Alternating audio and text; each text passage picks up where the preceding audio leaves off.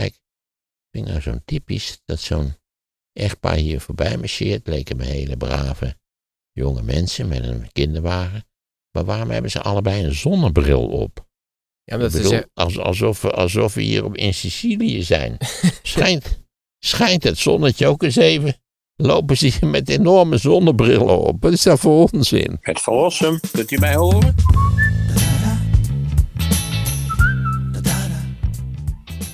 Wat is het onderwerp eh, wat je vandaag wil gaan doen? Het onderwerp is, eh, het zijn eigenlijk twee, nou ja nee, het onderwerp is gewoon eh, Europa na 1945 tot ongeveer 1960. Maar dat onderwerp dat valt eigenlijk uit elkaar in twee onderdelen. En het ene onderdeel is de enorme politieke stabiliteit in Europa tussen 45 en 60. Totaal anders dan nu dus. Dat, zijn, dat is die Fata Morgana van die heerlijke, rustige, jaren 50, waarover zo meer. En het tweede aspect natuurlijk, wat je gauw vergeet bij dat fijne, bij dat, die fijne rust van de jaren 50, is dat natuurlijk de ex-koloniale mogendheden, Nederland, Frankrijk, eh, zeker Nederland en Frankrijk, maar deels ook, maar in veel mindere mate Engeland, enorme oorlogen gevoerd hebben, nietwaar, om hun koloniale rijken te verdedigen te vergeef, zoals je weet. Het is, het is allemaal uitgedraaid op één grote eh, nederlaag in feite. Een pijnlijke nederlaag ook. Waarbij maar één ding naar voren kwam, dat er eigenlijk militair gesproken, strategisch gesproken, nog maar één mogendheid over was. In het Westen althans. En dat was natuurlijk de Verenigde Staten. Dat zullen we zo zien, dat de Verenigde Staten eigenlijk nog eens zijn enorme dominantie bevestigt in deze situaties. Maar goed, laten we eerst iets zeggen over die enorme politieke stabiliteit. Het waren eh, gedepolitiseerde jaren, eigenlijk voor heel Europa. Maar daarom is het wel nuttig dat ik dan maar Nederland als voorbeeld neem. Ik was een jongetje natuurlijk, ik was 17 in 1960.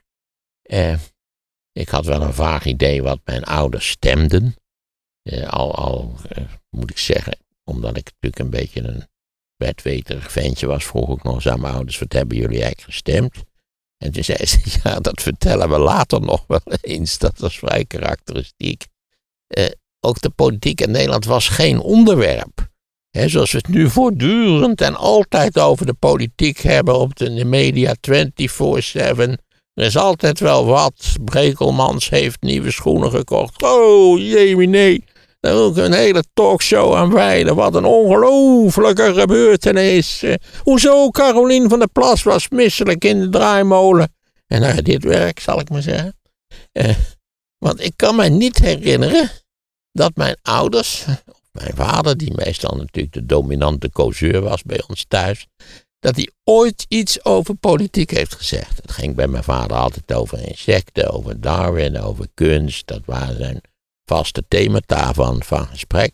Politiek nul. Mijn grootouders politiek, ja, ik, ik denk.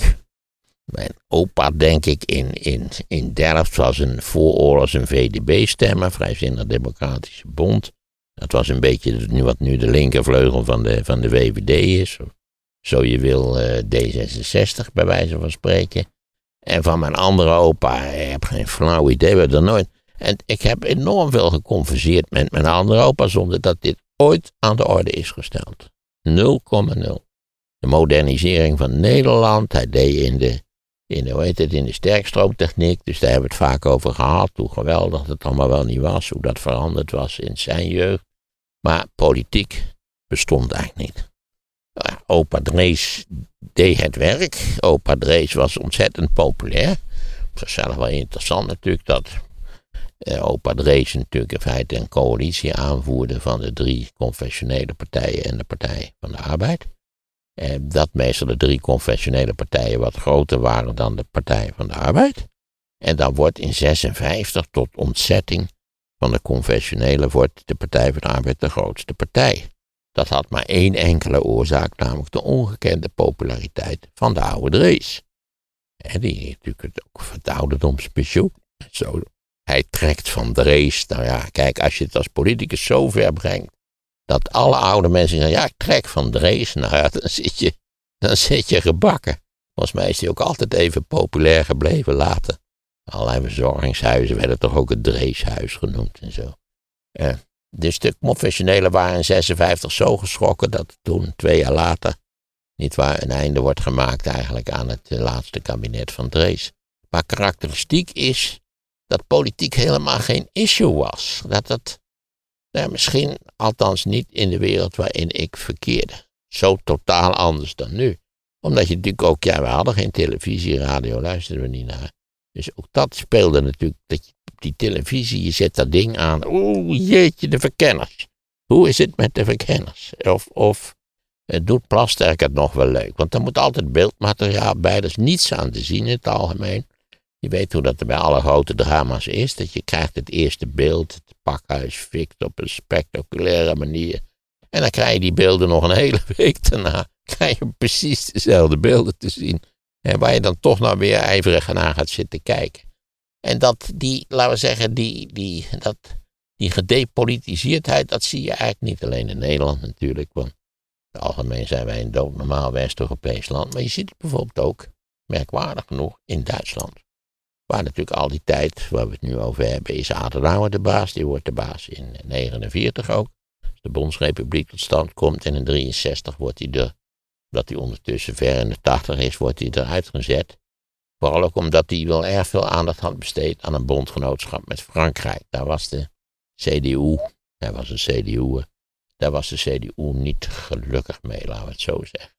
Ze vonden toch dat primair de band met de Verenigde Staten, dat was eigenlijk de de, de ware navelstreng van de Bondsrepubliek Duitsland. Ik denk wel ook wel enigszins terecht. Maar dat betekent ook dat, dat eh, natuurlijk eh, in de jaren 50, eh, gek, hoe gek dit ook mogen klinken, veel Duitsers zagen zichzelf als slachtoffers. Want ze zeiden, ja, moet je kijken, wij zijn het slachtoffer van Hitler geworden. En, en die nazi's die zijn nu bestraft in Nuremberg. En dat was eigenlijk een minderheid. En, en nou ja, eh, moet je denken wat bij ons overkomen is, die verschrikkelijke oorlog. Wij zijn gebombardeerd. Hè, daar wordt ook helemaal geen aandacht aan besteed hoe erg wij het hebben gehad tijdens die gruwelijke bombardementen. Eh, eh, daar moet meer aandacht aan worden besteed. Hè, want wij, onze misdaden worden, zouden we zeggen, ons collectief toegerekend, terwijl dat waren wij eigenlijk helemaal niet, dat waren die nazi's. En die zijn gestraft, dus nou moeten jullie eens ophouden met zuurkouserij. Heel veel mensen in de toenmalige Bundestag waren tegen alle wiedergoedmachung. Ze vonden ze helemaal, eh, ze helemaal niet. No? En Adenauer hield dat klein. En laten we zeggen, die vond die depolitisering van dit soort vraagstukken vond hij wel uh, belangrijk. Ik denk dat hij daar wel een beetje gelijk in had, omdat er natuurlijk altijd sprake kon zijn van een soort backlash. Dat mensen zouden zeggen, ja, want die nazi's waren zo gek nog niet. En uh, daar zit toch best wat in. Nou ja, hè, je, je, ziet dat dat altijd tot de, tot de mogelijkheden behoort. En zeker in het begin zijn er ook wel aanzetten geweest tot een soort backlash-achtige populistische partijen. Maar goed, uiteindelijk wordt ook de politiek in de Bondsrepubliek gedepolitiseerd. Door Adenauer wel bewust. Adenauer had wel, las ik hier, voor het eerst uh, had, als zijn bondgenoten begonnen te zeiken over Duitsland, zeiden ja, pas op. Want uh, voordat je het weet, uh, gaat het, steekt het nazisme weer de kop op en dan zijn we goed, zijn er rapen en nou moet ik zeggen, dat was eigenlijk een vast stramien in de jaren zestig in, in de Nederlandse media van dat het nazisme in Duitsland weer de kop op zou steken of had opgestoken. Je had ook een aantal van die partijtjes er is nooit iets van geworden. Nu is het inderdaad wel zover en dan heb je het gevoel dat, het, dat we er ons heel wat minder over opwinden dat we ons in de jaren zestig hebben opgewonden over die zogenaamde neonazistische partijen. God, in mijn herinnering had Vrij Nederland echt elke drie weken zo'n stuk van, oh, het nazisme steekt de kop weer op, waar moet het heen, enzovoort. En nou ja, nu zitten we met de gebakken pier in Duitsland te kijken hoe dat in principe gaat aflopen. Hoe zat Duitsland politiek in elkaar? Vrij simpel. De CDU deelde de lakens uit. En er was natuurlijk een, een, een sociaal-democratische oppositie, de SPD, Socialistische Partij Duitslands. Maar die partij had zeker in het begin eh, zeker in, in het begin van de jaren 50 ook een, eh, een leider, Kurt Schumacher geheten. En die eh, was over zijn held in het verzet tegen de nazi's eh, geweest. Die had zich daar zeer uitgesproken tegen, tegen geweerd in de jaren 30. Maar Schumacher was in zoverre een apart geval dat hij had eigenlijk het liefste een neutraal Duitsland. Hij zag niks in het lidmaatschap van Duitsland van de Europese gemeenschap en dat, hij zag ook niks in de integratie van Duitsland in een groter westerse bondgenootschap. En daar voelde hij eigenlijk allemaal bar weinig voor. Maar Schumacher is overleden in 52 en dan begint er in eh, de SPD een veranderingsproces, wat tenslotte zijn besluit krijgt, zijn slot krijgt, zijn slotakkoord krijgt, moet ik misschien zeggen, in eh, het feit dat de SPD afscheid neemt van alle marxistische beginselen. Dat is een proces wat je in de jaren 50 in eigenlijk alle sociaal-democratische partijen ziet, ook bijvoorbeeld de Partij van de Arbeid. Die heeft een, maakt een vergelijkbare ontwikkeling door dat men zegt van nou, die marxistische beginselen, dat past eigenlijk helemaal niet meer.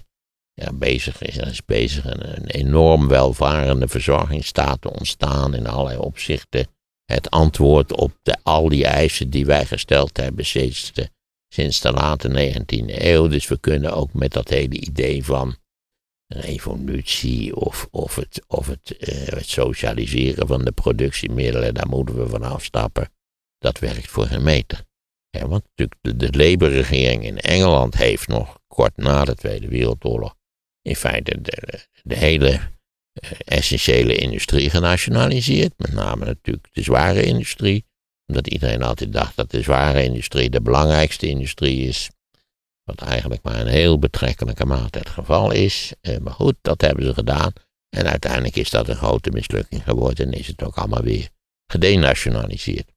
Overigens in, in Duitsland in de jaren 50 had de overheid een, een, forse uh, uh, invloed in het bedrijfsleven en was, het, was de overheid ook beslissend voor een aantal productiecentra vergeet niet dat de hoofdaandeelhouder van de Volkswagenfabriek, volgens mij tot de dag van vandaag, is, het, is de landesregering. Hè? Dat niet Noord-Rijn-Westfalen. Uh, weet niet helemaal, ik weet niet precies, nee.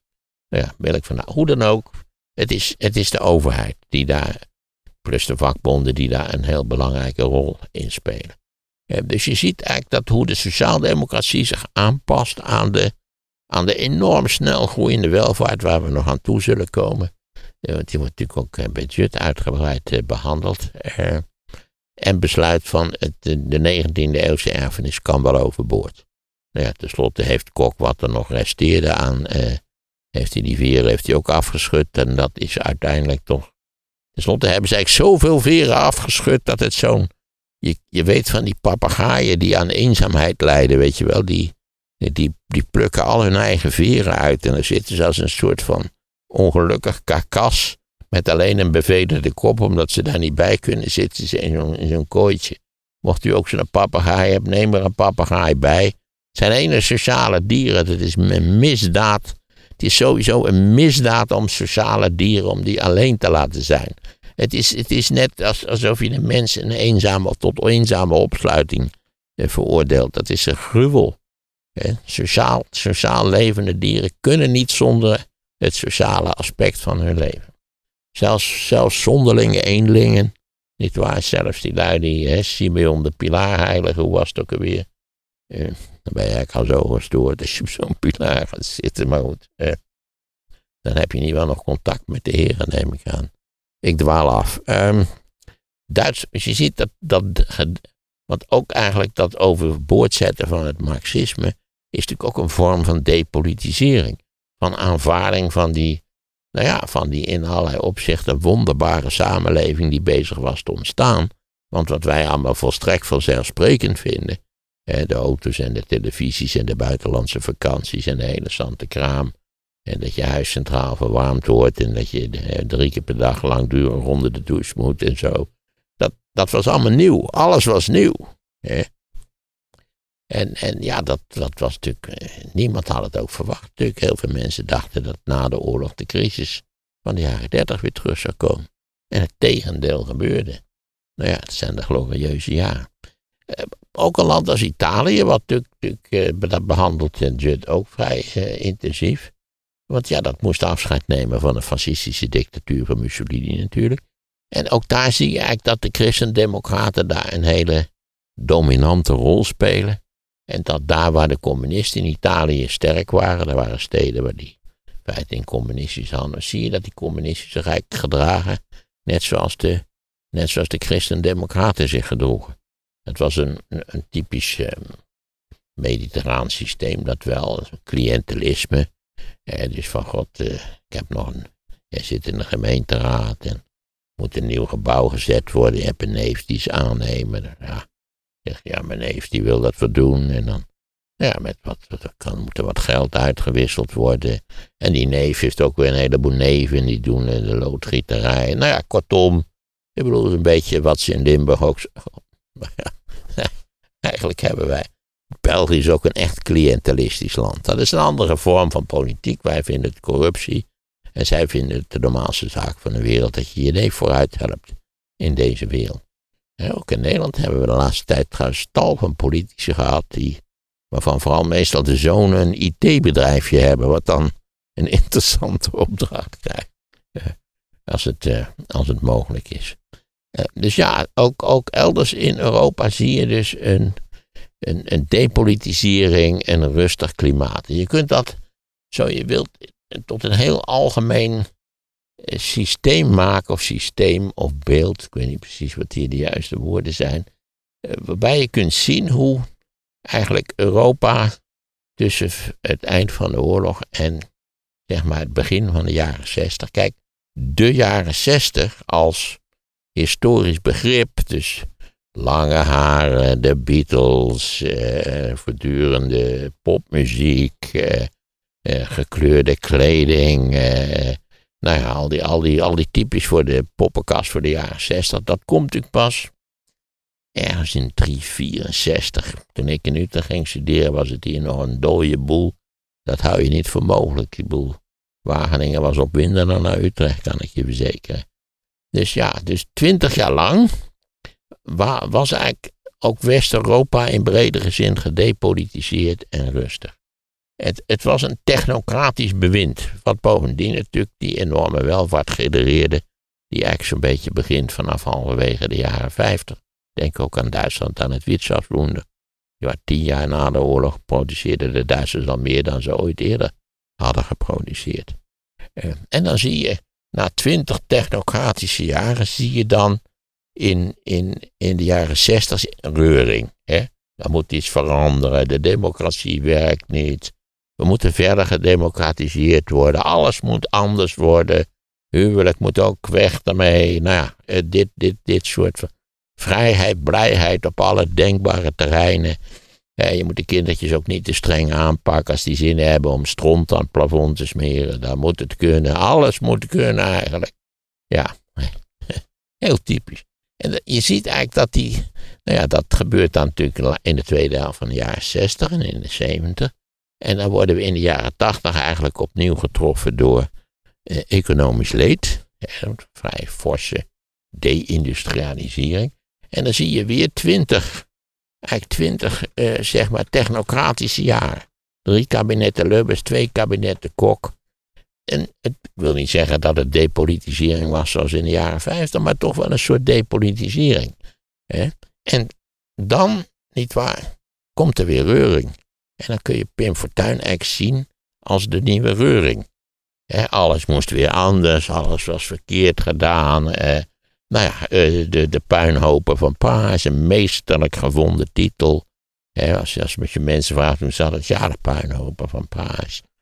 waren er puinhopen? Nee, ik kan misschien, voor de aardigheid kan ik misschien eens aandacht besteden aan dat fameuze nummer van het Britse tijdschrift The Economist over de nou ja, volgens die Economist feitelijk paradijselijke toestand die in Nederland nummer, Hè? Dat is dus nu uitgekomen, hè? Nee, nee, nee, dit is van de jaren, late jaren. Oh, ik dacht dat het nu nog geschreven nee, nee, was als terugwerkende dit, kracht. Dit is denk ik van, nou, wat zou ik zeggen?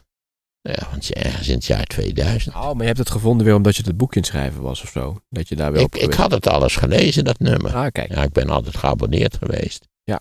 Mijn opa heeft mij in nadat ik voor mijn kandidaatsexamen was geslaagd, een abonnement op The Economist gegeven.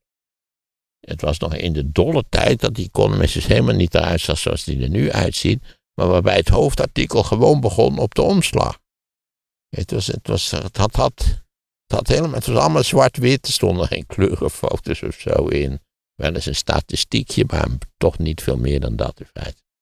En nu is het vrij blitz, ziet er vrij blitz uit allemaal, maar het is nog steeds naar mijn idee. Overigens ook de Economist, die doet altijd of ze altijd gelijk hebben gehad, dat is helemaal niet waar. Die had dacht in de jaren zestig over allerlei dingen heel anders dan ze er nu over denken, maar dat is misschien iets voor, voor later. Dat wij de internationale perses moeten doornemen. We zijn ook in Nederland wel heel sterk georiënteerd, ik zelf ook, op de Anglo-Saxische pers. En weinig geneigd om, uh, weet ik veel, dus een serieus Duits blad te lezen, bij wijze van spreken. Uh, ja, dus je ziet eigenlijk dat, dat technocratische fases van vrij stille politiek, dat die, dat die dan gevolgd worden door een langdurige periode van opwinding, verwarring, chaos, eh, politisering, politisering en polarisering. Hè. Ook in de jaren 50 was de politiek helemaal niet ernstig gepolariseerd. Nou, misschien wel in sommige verkiezingscampagnes, maar in het algemeen. Politiek was niet, was niet iets waar je nog vindt, mijn, Amerikaanse familieleden, die liever helemaal niet over politiek praten, omdat daar natuurlijk zeker ook nu eh, is, er ligt daar door, door Trump een akelige schaduw overheen. Maar die vinden dat ik veel te veel over politiek praat. En misschien doe ik dat ook wel. Dat is natuurlijk ook wel, ja. Hebben er ook politiek wel een beetje een potje van gemaakt de afgelopen jaren. Dat moet je toch wel toegeven. Nou ja, dat is het beeld van de, de stabiele politiek van de jaren 50. Die natuurlijk in zekere zin mogelijk is, doordat we strategisch hoefden ons nergens druk over te maken. Want één ding was duidelijk. Amerika had gezegd, wij zullen jullie in voorkomend geval verdedigen. Er was trouwens ook geleidelijk aan niemand die dacht dat er nog een nucleaire oorlog zou uitbarsten. Misschien is dat, heeft men dat nog wel ooit gedacht in de, in de vroege jaren 50 of zo. In de, ten tijde van de Koreaanse oorlog hadden de Amerikanen allerlei rare paranoïde waanvoorstellingen. Maar in de jaren 60 speelde dit toch eigenlijk eh, niet zo om. Zeker niet na de Cuba-crisis, want dan eh, komt de testban treaty komt tot stand en dan weet iedereen wel dat gaat allemaal niet gebeuren. He, terwijl nu is het weer van, nou ja, een oorlog, je weet, maar. Uh, ja, het, lijkt wel of er een soort golfverschijnsel is. Opwinding in de tent.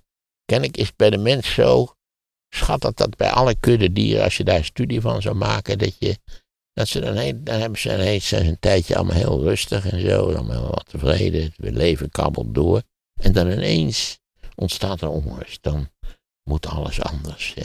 Nee jongens, we moeten de andere kant op zwemmen. Het is echt, wij zijn al 30 jaar daar, nou, enzovoort. Waarbij natuurlijk immigratie een, een, een nieuw punt is om reuring over te, over te maken. Nou goed, dit wat betreft de binnenlandse politiek in de jaren 50, waarbij de christendemocraten eigenlijk vrijwel overal, behalve in Frankrijk, maar dat moet nog komen, en, en ook in, in Engeland had je ook niet zoiets, maar in de meeste West-Europese landen, niet waar, was sprake van een sterke christendemocratische dominantie. Eh, in Nederland vigeerde het Zuidische systeem natuurlijk nog. En ik weet niet hoe vaak ik al niet in mijn, nu ik oud ben geworden, bij mezelf, ik was dolblij dat die zuilen op sodemieterden. Ik was dolblij met paars 1, dat je denkt, eindelijk zijn we van die confessionele verlost. Eindelijk zitten ze een keer in de oppositie en kunnen we fatsoenlijke dingen gaan doen die gedaan moeten worden, maar die onze lieve Heer niet wil. Ja, achteraf denk ik nu, goh, als de verzuiling gewoon eens tien jaar terugkwam, hè, waar je precies weet wat de verkiezingsuitslag is, wanneer een verschuiving van zes zetels al een revolutie is, hè, terwijl nu, ja, waait het electoraat met tientallen zetels tegelijkertijd, van hot naar haren, daar zit, geen, daar zit nauwelijks systeem in, bij wijze van spreken. Althans, eh, ten aanzien van een deel van het, eh, van het electoraat. Uh, nou ja, dus de verzuiling. Omdat ook andere Europese landen vormen, niet precies zoals ons systeem, maar vormen van verzuiling betoon. Hè. Je had in Oostenrijk, was ook heel typisch, had je een systeem dat heette Proports. P-R-O-P-O-R-Z. Want daar had je twee grote partijen, namelijk Sociaaldemocratie. En daar had je natuurlijk ook weer de Christendemocraten. En ja, die konden natuurlijk, daar hebben ze ook al over gepraat, die konden met elkaar ruzie gaan maken met alle vervelende gevolgen van dien. Maar dit zijn de jaren 50. Dus wat hebben ze gedaan in Oostenrijk? Een grootste coalitie. De twee grootste partijen zijn samen in de regering gaan zitten. En, en, Oostenrijk is, wat je verder ook van Oostenrijkers mogen denken, van die lederhozen en die, die, die postski, heet het ook alweer, een glaasje bisschopswijn en zo. Ik koester een diep wantrouwen tegen Oostenrijk. De apres-ski bedoel je? Ja, de apres-ski bedoel ik, ja. Ja, ik zou me niet zeggen wat me... Al, al is Oostenrijk natuurlijk, het, het, het lot van Oostenrijk wordt enigszins vergoedelijk door het bestaan van Wenen. Wat een geweldige stad is, met een hele andere politieke traditie dan, dan de rest van Oostenrijk. Je gaat er weer naartoe. Ik ga nu weer een week naar Wenen, ja. Zo is dat. Waar ik me nu wel op verheug. Met zulke leuke musea in Wenen. is een leuke stad om te wandelen. En in allerlei opzichten aantrekkelijk. Ze zijn ook daar heel beleefd in. Hè? Hoewel mijn, ja, mijn vader, die had het niet op de Oostenrijkers. Die beweerde altijd ja. En dan ga je dan wandelen en, en dan kom je zo iemand tegen en dan zeggen ze Grus God. Maar je weet wat ze eigenlijk bedoelen, Heil Hitler. Ja, dat was natuurlijk een beetje. Dit hoort eigenlijk niet. Maar goed. Ja, maar die heb je al heel vaak verteld. Oh, dat heb ik al vaak verteld. Oh. Ja, omdat het is in mijn hersens gebrand, dat, dat idee. Bij die, ben je, dat je bij Oostenrijk, bij dat hele westelijke deel van Oostenrijk, denk ik dit altijd. In Wenen absoluut niet. Omdat Wenen natuurlijk de hoofdstad was van een wereldrijk. Ja, het is net of je, of je, of je een, een, een hoofd amputeert. Hè? Dus het, lichaam is, is het enige wat overgebleven is, gebleven, is zelfs het ware de rechterarm. En de hele rest van het rijk is verdwenen. Altijd, had, het, had altijd een slechte pers, maar ook, ook het Oostenrijk-Hongaarse Rijk heeft eigenlijk achteraf gezien een hele goede pers. Ja, het had zijn gebreken, ja, het was een zooitje, ja, het was, het was een dubbelmonarchie enzovoort. Maar het was zo gek nog niet, als je het vanuit een ruimer perspectief benadert. Nou ja, dat is denk ik wel genoeg voor de stabiliteit van Europa, die deels het gevolg was van free riding op de Amerikaanse strategische zorg, om het maar even zo te zeggen. En dan nu de andere kant van de zaak. Want wat die koloniale mogendheden natuurlijk helemaal niet aan handen zien komen, zeker niet nog in de late jaren dertig ook niet, was dat ze na de Tweede Wereldoorlog hun koloniale rijken kwijt zouden raken. Dat we zeggen kwijt zouden raken, zij wilden ze helemaal niet kwijt. Maar de bewoners van de koloniale rijken hadden schoon genoeg van het feit dat ze bewoners van koloniale rijken waren. En bovendien ook zeker in Zuidoost-Azië, waar uh, die koloniën bezet waren geweest door de Japanners, eh, daar hadden de Japanners wel degelijk ook gewerkt aan een soort nieuw nationaal bewustzijn. En je had daar natuurlijk ook mensen die al veel langer hadden gezegd, ja wat is dat voor onzin, dat wij door Europese mogendheden bestuurd en overheerst worden, dat moet anders. Denk aan, eh, in 1945 roept Sukarno de onafhankelijkheid van Nederlands-Indië, Inkasi, Indonesië uit. Nou ja, wij waren in alle staten. Wat was dat voor die Bovendien Sukarno?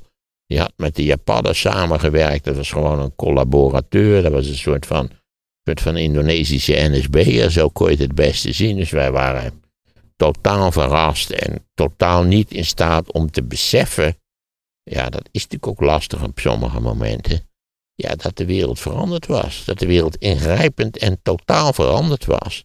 En dat de dorpspolitiek in Brabant eigenlijk niet langer in staat was om te begrijpen wat er in die wereld gaande was. Kijk, ik vind nou zo'n typisch dat zo'n echtpaar hier voorbij marcheert. Leken me hele brave jonge mensen met een kinderwagen.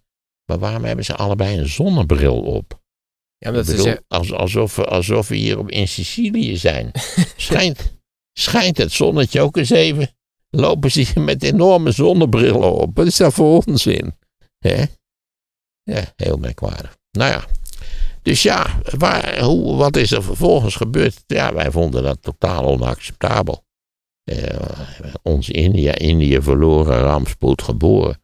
Dus we hebben 130.000 jonge mannen hebben we naar eh, Nederlands-Indië getransporteerd. En we hebben daar een vrij omvangrijke oorlog uitgevochten. Die wij geen oorlog noemen, maar politionele actie. En tenslotte hebben we dat in feite verloren. Dat wil zeggen, de oorlog zelf hebben we niet zozeer verloren. Maar we hebben de steun verloren van eh, degene die ons moesten, voor ons, zouden moeten steunen. En die ons helemaal niet wilden steunen. Want zodra de Amerikanen er eigenlijk achter kwamen dat die Indonesische vrijheidsstrijders, laten we ze even zo noemen, dat die dan helemaal geen communisten waren, hebben ze tegen ons gezegd, joh, hou eens op met de gedonde jaar. Want het, het is beter dat eh, eh, Nederlands-Indië nu maar zelfstandig wordt. En nou ja, dan worden wij fors onder druk gezet. Ook van als jullie doorgaan, krijgen Marshall hulp enzovoort. En dat het op het eind van het liedje is geweest dat we in 1949 de soevereiniteit hebben overgedragen. Al dachten we toen, weet je wat we doen? We houden Nieuw-Guinea. Een meesterlijk gebied, dat Nieuw-Guinea, daar woont niemand, althans, ja, de Papua's dan, maar eh, een leuk idee dat wij daar nog een soort van stukje Azië zouden overhouden. Van natuurlijk een zeldzame, kortzichtige stomzinnigheid. Want uiteindelijk, na een hoop gesodemieten, hebben we dat uiteindelijk in, wanneer was het, 62 of zo, hebben we dat tenslotte toch overgedragen aan Indonesië.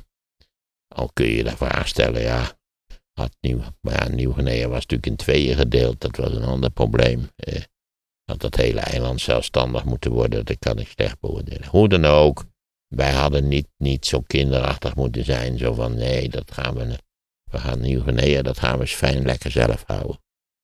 Dus dat zijn we ook kwijtgeraakt. Kijk, de, de koloniën, of de restanten van ons koloniale imperium die we nog hebben. Ze, hola, er stort iets in. Ja, wat is het eigenlijk? Volgens mij staat dit dingetje hier, wat, uh, wat is gevallen zo.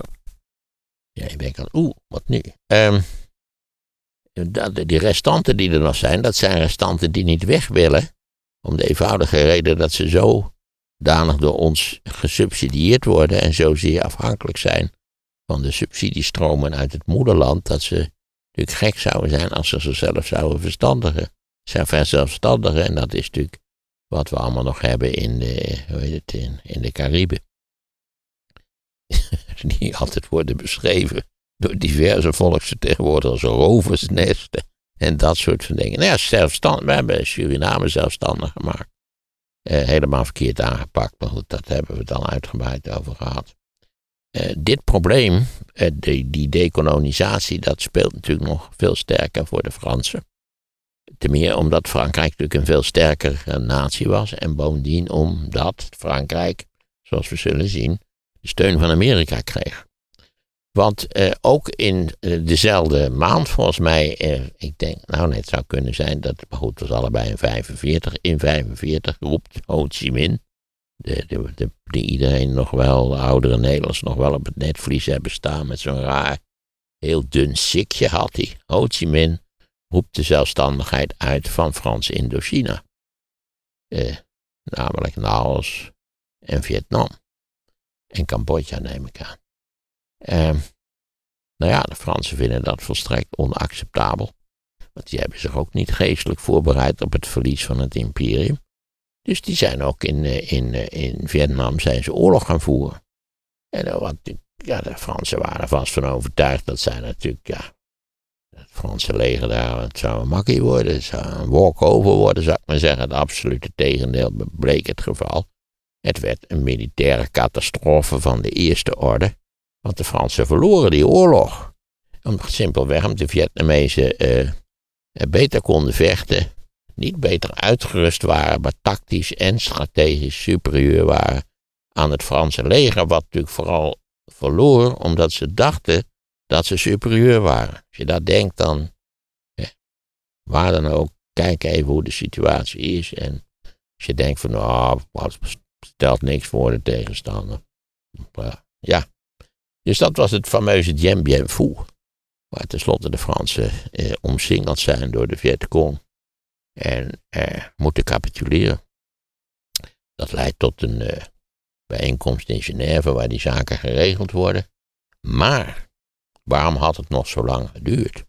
Omdat vanaf het moment dat de Koreaanse oorlog begint, dat is dus in 1950, voorjaar 1950, kan zijn vroege zomer 1950, dachten de Amerikanen, ja wacht even, dat die, die aanval van Noord-Korea op Zuid-Korea, daar hebben we het volgens mij vaak genoeg over gehad, is in feite een onderdeel van een enorme strategische campagne van Moskou om in feite eh, allerlei gebieden in, op de Euraziatische landmassa te veroveren.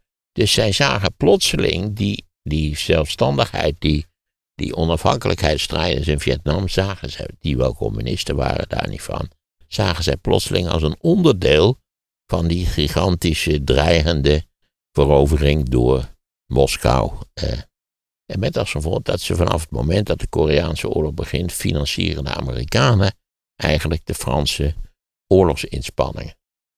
Maar goed, dat, en dan tenslotte in Genève wordt dat geregeld. Er wordt Vietnam wordt tijdelijk verdeeld in een Noord en een Zuid. En de afspraak was dat er heel korte termijn, ik geloof een jaar of twee, zouden de verkiezingen worden gehouden. En iedereen begreep hoe die zouden aflopen, namelijk dat de communisten dik zouden winnen. Dus de Amerikanen hebben besloten uiteindelijk de verkiezingen niet te houden. En om Zuid-Vietnam als het ware op te bouwen als een bastion van het Vrije Westen. We weten allemaal hoe dramatisch slecht dat is afgelopen. Maar we hebben het niet over Amerika, we hebben het over Europa. Dit alles had zich nog niet afgespeeld. Of Frankrijk kreeg te maken met een tweede, uh, hoe moet je dat zeggen, onafhankelijkheidsbeweging. Namelijk in Frans-Noord-Afrika, in Algerije. En ik geloof dat Tunesië waren al en Marokko waren al verzelfstandigd, maar met Algerije was het probleem van een heel andere aard, omdat er een zeer grote Franse populatie in Algerije woont. Maar ja, die Algerijnen zelf, die hadden dat, die vonden dat verder allemaal niet zo fijn.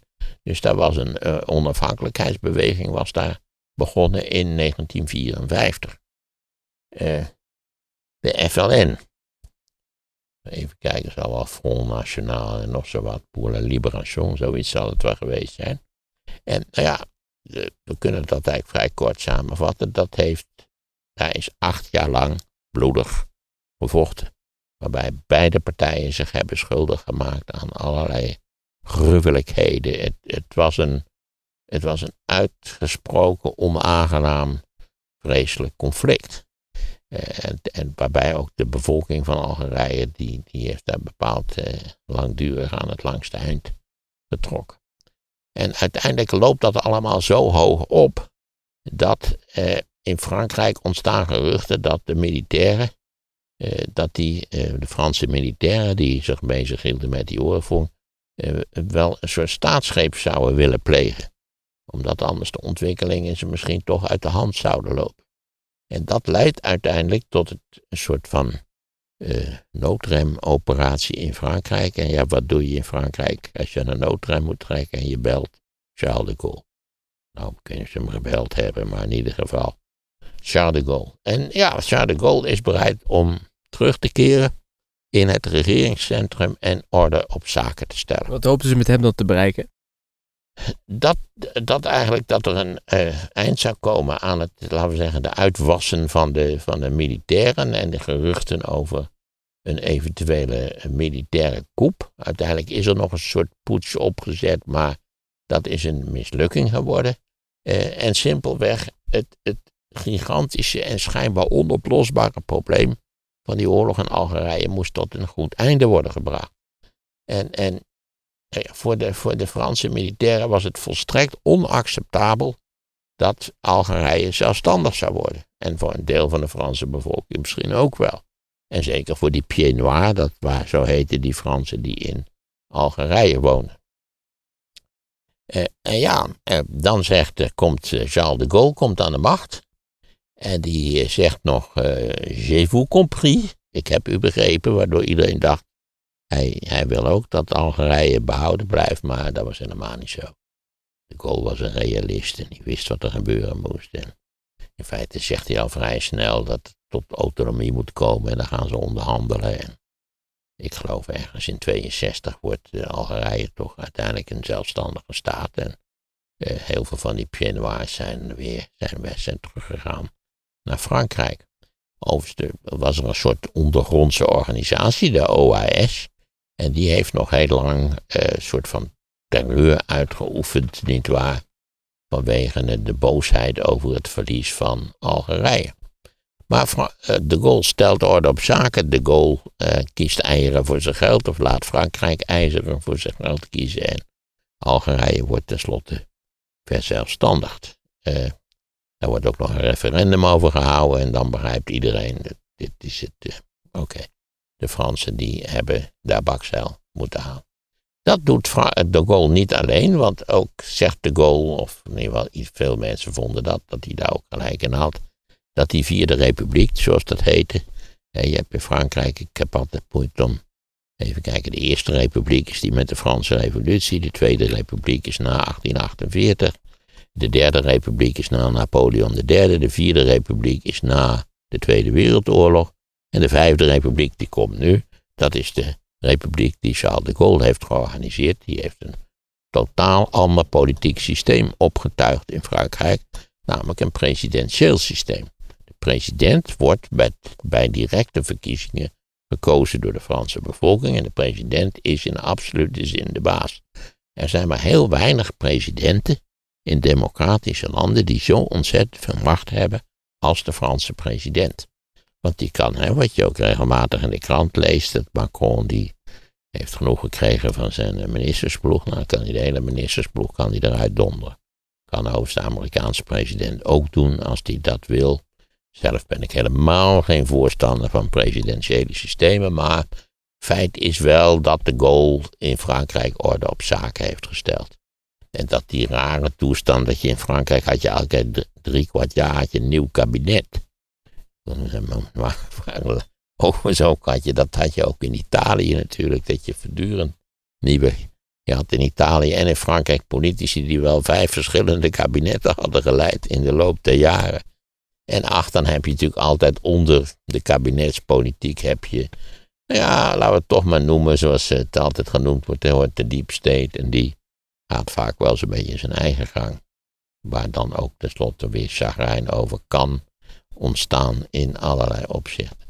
Dat was één aspect van de dekolonisatie. Nou wat was het, het grootste uh, wereldrijk wat bestond? Dat was natuurlijk het Engelse wereldrijk. En de Engelsen begrepen eigenlijk veel eerder dan, dan de Nederlanders en de, en de Fransen, dat, dat dat imperium dat dat niet overeind te houden was. Daar hadden ze het geld niet voor, daar hadden ze de middelen niet voor. Het was natuurlijk ook een imperium van heel andere afmetingen. Ja, want je had natuurlijk wat nu Bangladesh, India en Pakistan is, was natuurlijk één groot stuk van het imperium, de bekende jewel in the crown. Eh, en zij zei, nou goed, dat in 47 wordt dat zelfstandig.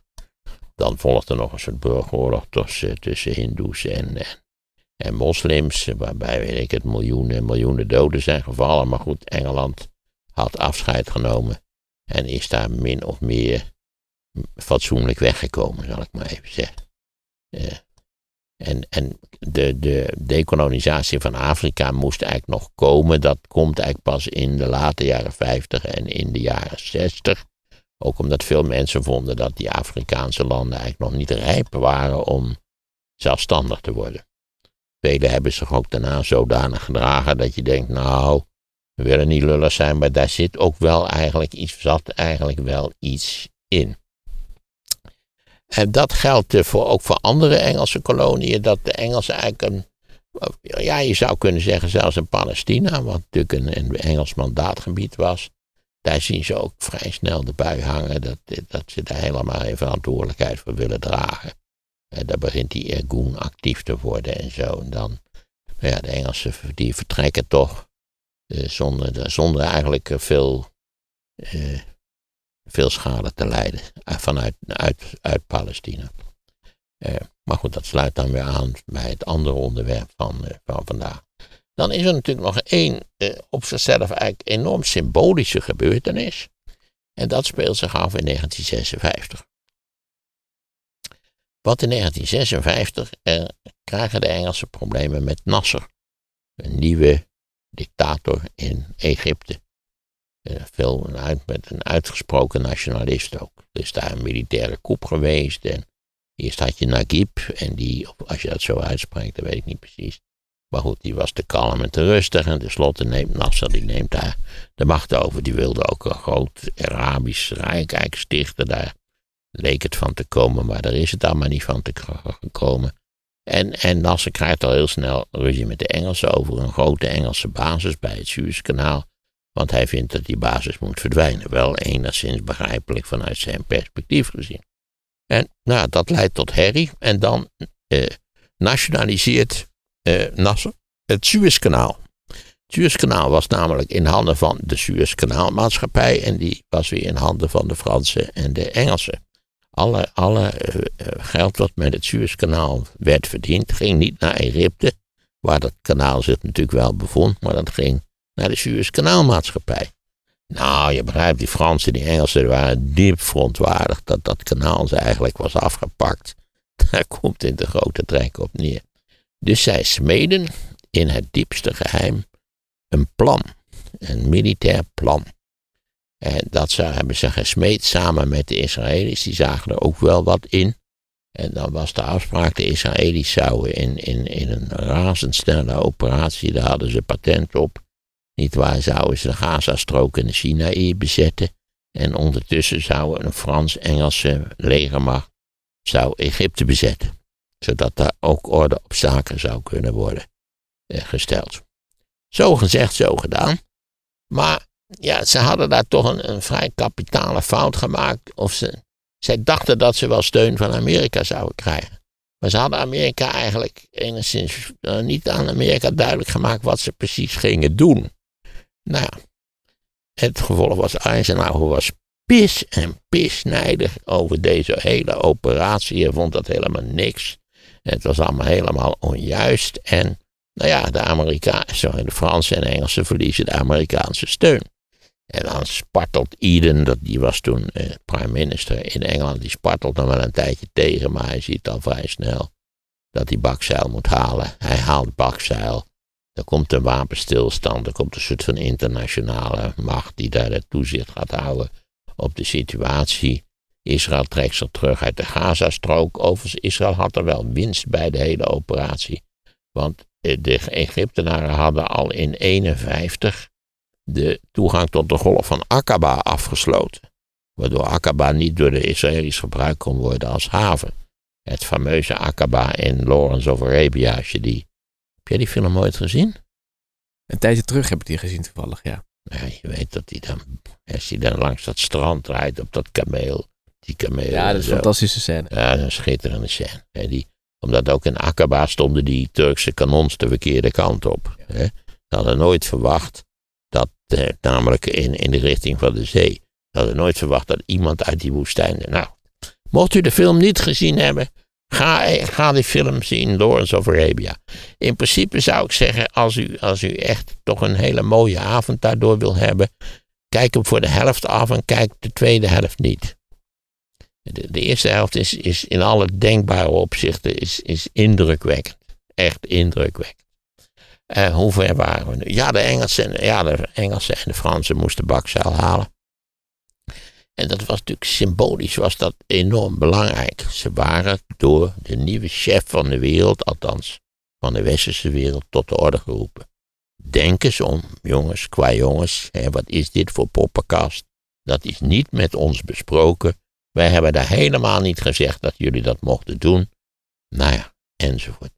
Wat ook lastig was, was dat op datzelfde moment natuurlijk de Russen bezig waren om de Hongaarse opstand neer te slaan. Dus ja, als je dan natuurlijk tegelijkertijd bezig bent om eh, Egypte eh, te bezetten, dan, ja, dan zit je natuurlijk in, in, ook moreel zit je in een, in een lelijk dilemma. Eh, en dat was ook op dat moment het geval. Dus ja, dat, dat, die hele Suez-kwestie, want al heel snel wordt dan eh, de, de Egyptenaren allerlei schepen, schepen tot zinken gebracht in het Suezkanaal. Maar goed, dat wordt opgeruimd. Ik dacht in april 57 wordt het kanaal weer geopend. Al die tijd overigens moesten ze rond Afrika varen, precies wat nu ook moet. Maar toen hadden ze toch nog niet van die supersnelle reuze containerschepen die dat nu kunnen doen. ik geloof dat het zes dagen extra kost of zo. Tien. Tien dagen. Tien dagen, ja. Tenminste, dat is nu, nu zo. Oh, ja, het schijnt ook nog flink wat. eh, En de containervervoer wordt is, is een stuk duurder geworden. Nou goed, dat was toen ook zo. En eh, iedereen maakte zich er vreselijk druk over. Omdat die olietankers, die moesten. Die toen al uit de Persische Golf kwamen, natuurlijk, die moesten helemaal omvaren. En ik dacht ook dat er toen nog een tijdje. was er olieschaarste. En, en je had. eh, Want de Engelsen vonden. eh, Die, die, eh, zeker Eden ook. Die vonden Nasser, die was net zo erg als Hitler. Volstrekt onzinnig idee natuurlijk, maar goed, dat was het. Ik kan me nog dat bij ons ook op muur stond Nasser is Hitler. Dat vonden wij als jongetjes helemaal niet. want We kregen vrij van school. Er was geen olie om de scholen te verwarmen. Ik geloof dat we maar twee weken thuis mochten blijven. Nou, wat mij betreft was die Nasser een held. Hè? Maar goed, het was symbolisch omdat, niet waar, in alle openheid, in midden op het toneel in de, in de, in de volle lichten werd duidelijk dat Engeland een tweederangs mogendheid was geworden. Niet veel meer in feite dan een grote Europese mogendheid en niet meer de leider van dat, die daarvoor dat World Empire waar de zon nooit onderging. En eigenlijk de Labour-regering in de late jaren 60, want Engeland had nog allerlei bases tussen, laat maar zeggen, tussen Engeland en het voormalige Jewel in the Crown, eh, India, de voormalige kolonie. Vanaf 68, als ik het me goed herinner, heeft de Labour-regering aan al die eh, eh, militaire sterke punten een eind gemaakt. Dus die heeft die hele aanwezigheid ten oosten van Suez, zoals dat heette, die is beëindigd. Aden en zo, dat was, ik weet niet wat ze daar, wie daar nu en Aden, nou dat zal ook wel zelfstandig zijn. Dat waren de koloniale oorlogen, waarmee eigenlijk onderstreept werd dat natuurlijk die, die Europese landen, die, die zo lang in feite de, de wereld gedomineerd hadden, ook in, in strategische zin, waarbij Nederland natuurlijk relatief toch een kleine speler was, maar we, hadden wel een vrij omvangrijk koloniaal imperium natuurlijk.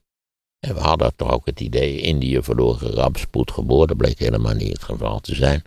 Het is ons zelden zo goed gegaan als eh, nadat Indië verloren was gegaan, eerlijk gezegd. Eh, door die enorme welvaartsgroei die zich dan in de jaren 50 eh, voordoet. Dus ja, de Europese mogendheden werden met hun neus op het feit gedrukt. Jullie zijn tweederangs spelers op het wereldtoneel geworden. Niet meer dan Europese grote mogendheden, maar niet meer wereldspelers. Er waren toen nog maar twee wereldspelers. Precies. En daarvan is er nog maar één over, maar ondertussen hebben we weer een nieuwe wereldspeler gekregen. Sterker nog, twee nieuwe wereldspelers, namelijk China en de Europese Unie. Ja. Op zijn eigen eigenaardige manier. Dus dit is de periode tussen 45 en 60, hè? Ja, in de ruimste zin, ik denk tot, tot het begin van de jaren, de, de feestelijke jaren 60. Ja. Toen we dachten dat, dat de gebraden duiven ons permanent in de mond zouden vliegen. Ja.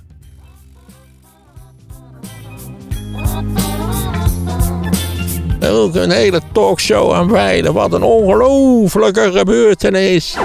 Echt fout is dus dat we de dijken doorsteken. Dat is echt fout. Heb je de live podcast over het populisme gemist? Ik acht trouwens de PVV tot alles in staat, maar... Zeker wanneer ze lezen dat de meeste moslims niet kunnen zwemmen. Luister hem nu terug via de link in de show notes. Wat voegen consultants toe aan de economie? En zijn ze nou een toegevoegde waarde of juist schadelijk voor de economie? Dat bespreken we in de podcast Sea Level met Stephanie Hottehuis, de baas van KPMG. Je hoort de podcast via de link in de show notes.